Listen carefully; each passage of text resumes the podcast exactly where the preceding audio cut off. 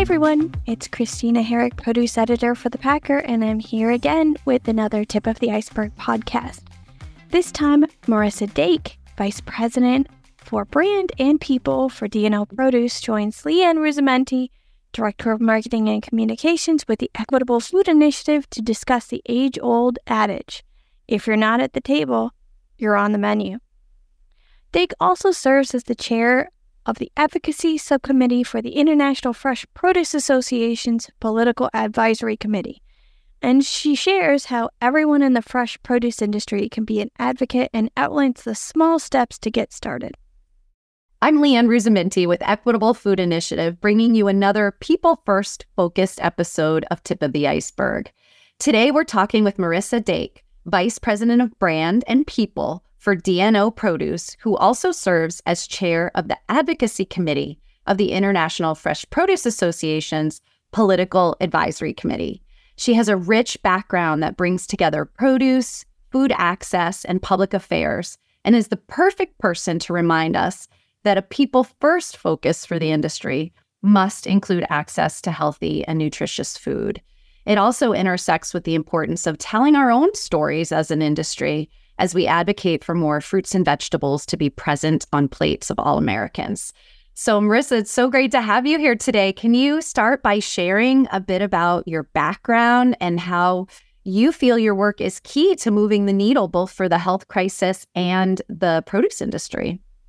Yeah, of course. Thanks, LeAnne, so much for having me. I'm really excited to be here. Um, a little bit about my background I'm new to the produce industry. I've only been here about two years. And my journey started in um, in nonprofit work. In college, I worked at a community center and oversaw kids programming. And one summer, I was in charge of a uh, summer lunch program through the community center. It was the USDA summer meals, and um, had a really transformative experience with my time at the community center. Um, I saw the the quality of the meals were not something that my volunteers were willing to to have that that I would have preferred as a kid. And I was lucky to have volunteers that spent their own personal money on produce to supplement the meals. So they would go buy watermelon and grapes and all sorts of yummy fruits and vegetables to bring in and serve the kids. And and seeing the kids light up uh, when they got to have these luxury foods was very uh, pivotal experience for me. So I knew I wanted to do something to address those disparities because I was I was at a community center in my own hometown and it was people who lived just miles from me having these access challenges. So I um, you know had a passion for this and had the opportunity to go be an intern in Washington D.C. for um, one of the senators from Kansas, my home state, and really got to see the policymaking process from the inside and then stuck around in DC and worked for a food and agriculture government affairs firm and got to see how the food and agriculture industry works and lobbies and advocates for its needs uh, from the outside of the Hill. And um, the reason I switched into produce is I wanted to see now the industry side of how all of this works. Um, DNO produce, we contract with USDA um, to provide produce for school meals and I wanted to, I was very curious. I wanted to see how this all works um, because at the end of the day, businesses have to run, businesses have to make a profit. Um, but these are taxpayer funds, these are taxpayer dollars, and they're dollars that are going to a very important need, which is serving kids at school. We all know that kids can't learn when they're hungry. And we all know that there is a huge disparity with diet related health issues, especially in those in those low socioeconomic populations. Um, so I moved to Columbus two years ago and have really enjoyed seeing how everything works from the industry side. Wonderful. And advocacy is a real commitment for your company. Can you give us some insight into why DNO Produce has chosen to invest time and resources into into this advocacy work? Yeah, it's been a it's been a journey in terms of how it's grown. Our company president Alex has been actively involved in advocacy efforts since about 2016. It started with attending the uh, Washington Policy Conference that United Fresh at the time, now IFPA, would put on. And then it really grew from there. As we grew in our school space, it made sense to have relationships with government stakeholders in that industry, both on the political side and the regulatory side. And then we got opportunities, um, and we realized it became a strategic business move. We got opportunities to positively impact the industry, the community. We made new partnerships. We were we've been positioned as thought leaders in this space. Um, it's enabled us to shape policies directly affecting our business. We even got to be a part of a bill being introduced last year, um, and it, it helps us shape uh, the future of food and ag policy. Initiatives like Food is Medicine and school nutrition really start at that congressional level. So our investment in advocacy is is also a way of investing in ourselves as a company. It sounds like that paid off in dividends in a fairly short amount of time.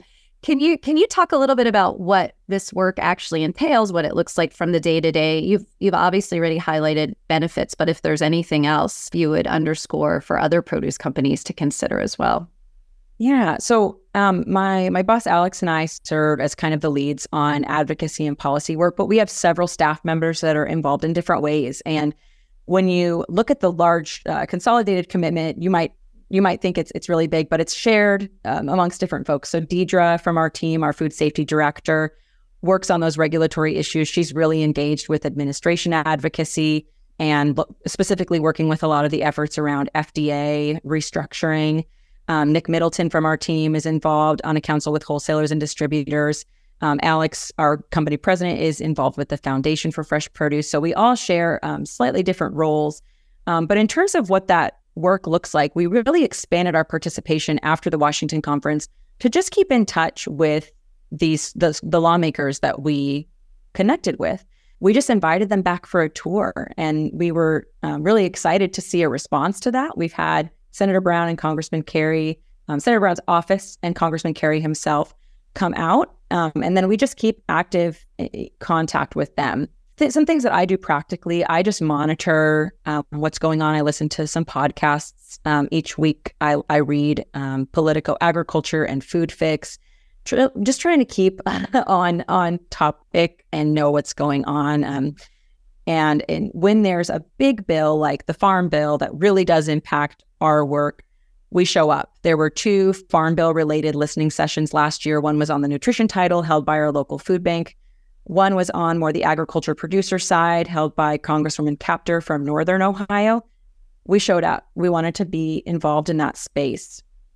Um, so it, it's really grown. And then um, one other thing I'll mention is that the White House last year, no, two years ago now, asked for a whole of society approach um, and, and, commitments from all sectors to reducing diet related health conditions, hunger, and um, nutrition issues.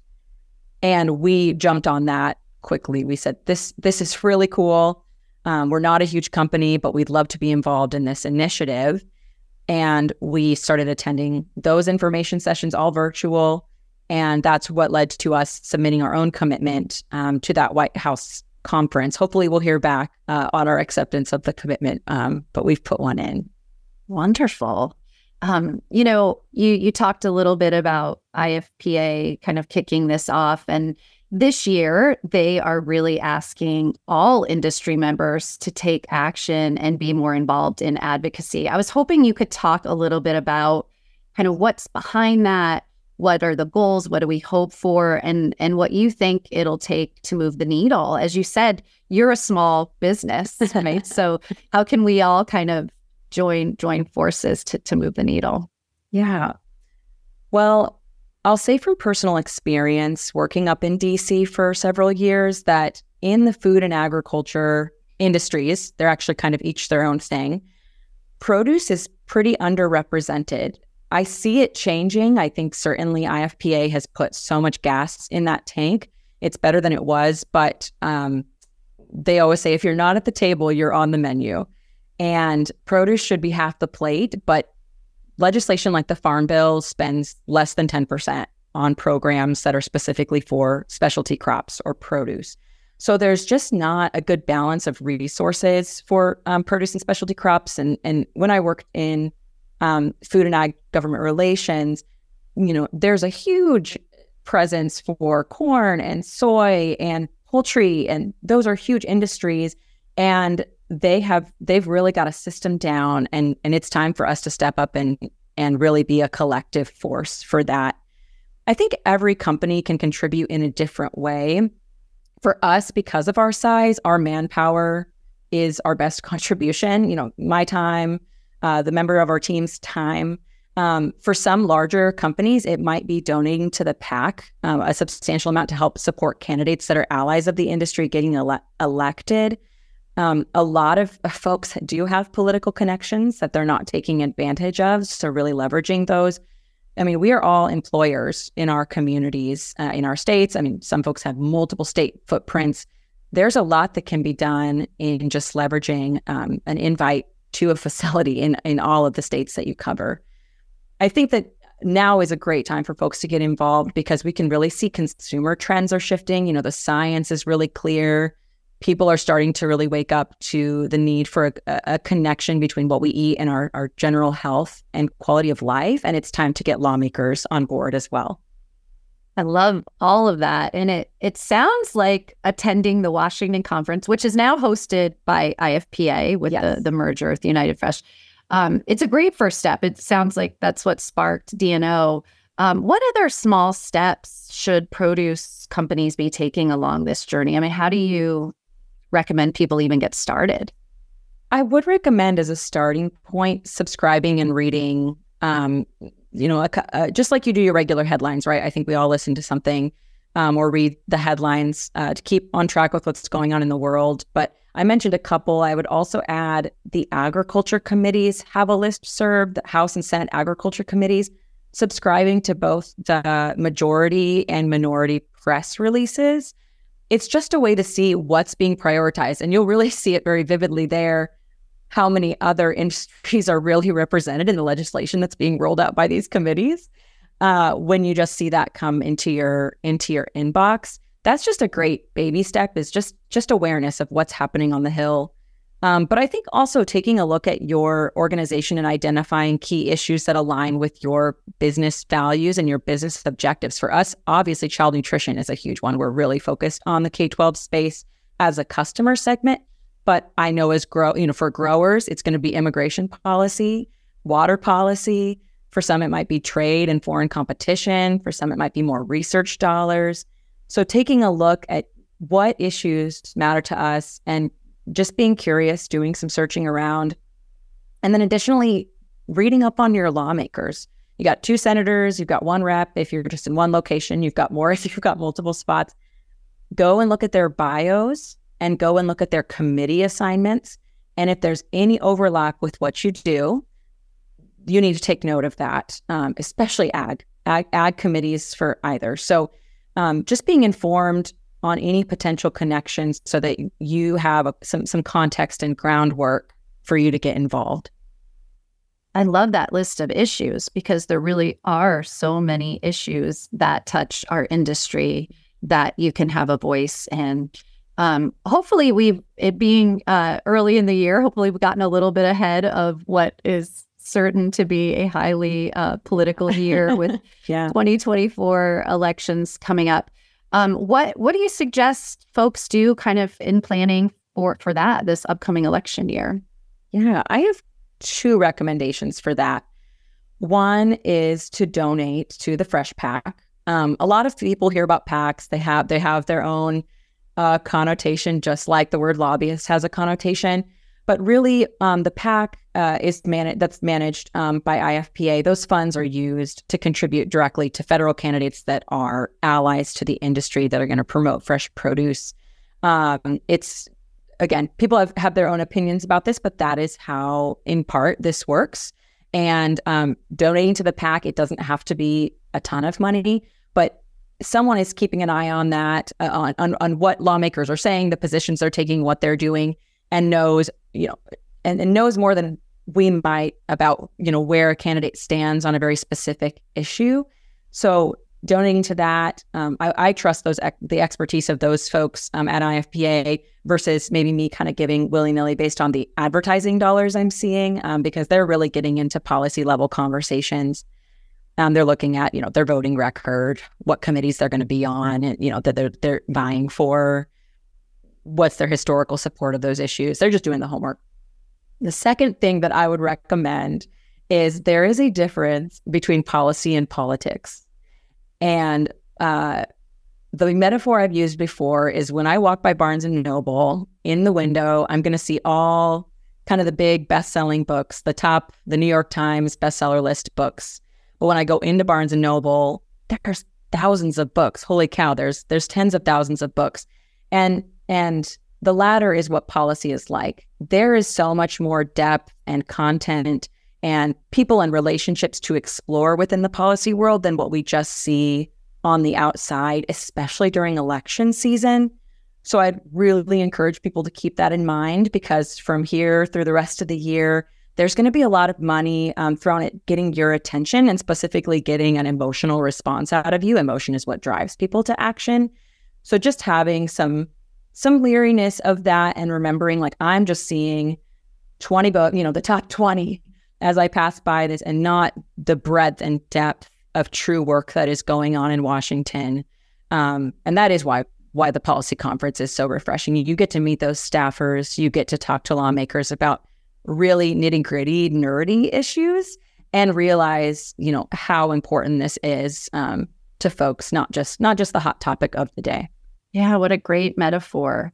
And, you know, industry members are experts. And whether, you know, it's a nerdy topic that a, a representative wants to dive into, like bring bring your story and your perspective and because you've written the book, right? So yeah, and these staffers have so much thrown at them. If you're a house staffer, you're handling not only agriculture, but you might also be handling education issues, healthcare issues. There's a portfolio called postal issues that somebody is in charge of handling all issues related to, to law around the postal service. So, uh, and these these are kids, and I'm saying that also being in my 20s, but um, at the, on the House side, the age is 26, I want to say, and on the Senate, it's 31. Um, so these folks are incredibly bright, incredibly driven, and they're aware that they can't be experts on all of these issues. It's their job to take the information um, that they're given, follow up and research it, and take what they believe the best decision is to their member of Congress, to their boss. And that is why it's important for us to come in and provide our expertise and be a resource. Yeah, absolutely. Um, one more thing I wanted to touch on is IFPA flooded our uh, news feeds and inboxes a few weeks ago around the current WIC funding, which is at risk. So I just thought if you could take a minute to kind of update us on that. Uh, what does it mean for the industry? How can the industry step up and kind of raise a collective voice around this issue? Yeah, certainly. So, WIC, for those who don't know, stands for Women, Infants, and Children. And this is a supplemental nutrition program that is given to be spent at the retail level. So, um, a woman who is uh, either expecting or postpartum and up until the child is five can receive this benefit and um, it's it's specifically for certain income levels, of course. Um, but what's really cool about um, the WIC benefit is there were dollars specifically set for produce purchasing, and that is not always the case with um, public assistance programs. And folks have different opinions about that. I think personally that's incredible because, uh, again, coming from working with a low income population at the community center, food like grapes or oranges is considered luxury or perceived as luxury and it shouldn't be and i think some of us know if you if you just shop seasonally it's actually not as expensive as it's perceived to be so to really create an incentive um, benefits everyone um, the WIC program is already facing a shortfall. I believe it's to the tune of a billion dollars. And so that's turning away a lot of eligible families. There's wait lists. But we also need to think about it from an industry angle too. This is going to impact the supply chain. This will impact farmers. This will impact distributors. This will impact retailers. So not only does it impact the participants, but the industry could be um, susceptible to losing. I, I, think it's just over a billion in annual revenue due to this availability of of benefits. So, as you mentioned, IFPA put out kind of an all call to action and I would really encourage folks to go amplify that, share that, to send a letter to your lawmaker. They've got a link where it will send a letter on your behalf. So it truly takes 30 seconds. But if you'd like to go in and personalize it or make a phone call, that's just as important too. Um, but it, it definitely has both an impact on vulnerable populations in our country and our industry. And uh, before I let you go today, since this is a podcast that addresses, you know, the people aspect of the produce industry, I would be remiss if I didn't give you a chance to talk a little bit about DNO's partnership with your local food bank to support the summer lunch program and and how you've had to navigate staffing issues and and kind of made it a, a win-win for the community. Tell us about that. Thanks. I'm very passionate about this program. Um, but something we we've been trying to attack is turnover. So everybody knows labor is a challenge everywhere. We have a fresh cut processing uh, facility, and we have two shifts for that. And um, turnover can can be quite steep. And we really a couple of years ago took a step back and said, what can we do to address this challenge? It takes a long time. We we offer over a hundred different fresh cut SKUs, so teaching someone all of those nuances of how to get the best yield out of a cantaloupe and how to slice a kiwi, you know, all of those different functions take time to build up. So we looked at that and we did two things. Um, the first is we guaranteed everyone 40 hours of pay, regardless of customer orders. That was a big decision. That has helped tremendously, though. So when we are lower in the summer because of the the work we do with schools, um, we do guarantee everyone a paycheck so that their income can stay steady. And that has dramatically changed our retention because the summer was when we lose the most folks. They would go find another job, understandably. I don't know if I could go with half a paycheck, you know, next month. Um, the other thing, though, that we did is we um, created a program with the Mid Ohio Food Collective, at their kitchen, where we sent a delegation of our staff over to help them with their summer meals program. They serve about 1,100 Ohio children every day um, a hot summer meal um, through community centers, through schools, um, through churches, and um, that is a completely free program that they that they do for the community. So we donated 2,200 volunteer hours. So we paid our staff to go volunteer for MOFC, um, no cost to them, and the the dollar value for that is almost $70,000. So for MOFC, it's a tremendous amount. Kind of going back to being a small company, we can't necessarily drop big dollar signs at a big fundraiser for an organization like this, but we can sure send our staff. And we were able to prepare over 150,000 meals between June and August. Amazing. What an incredible story and a creative solution that really brings so much benefit. Well, thanks, Marissa, so much for your time today, for your commitment to the industry. I'm sure you've been an inspiration to other industry members to take some of these small steps you've outlined and and raise a voice um, as a, as an industry. Thank you.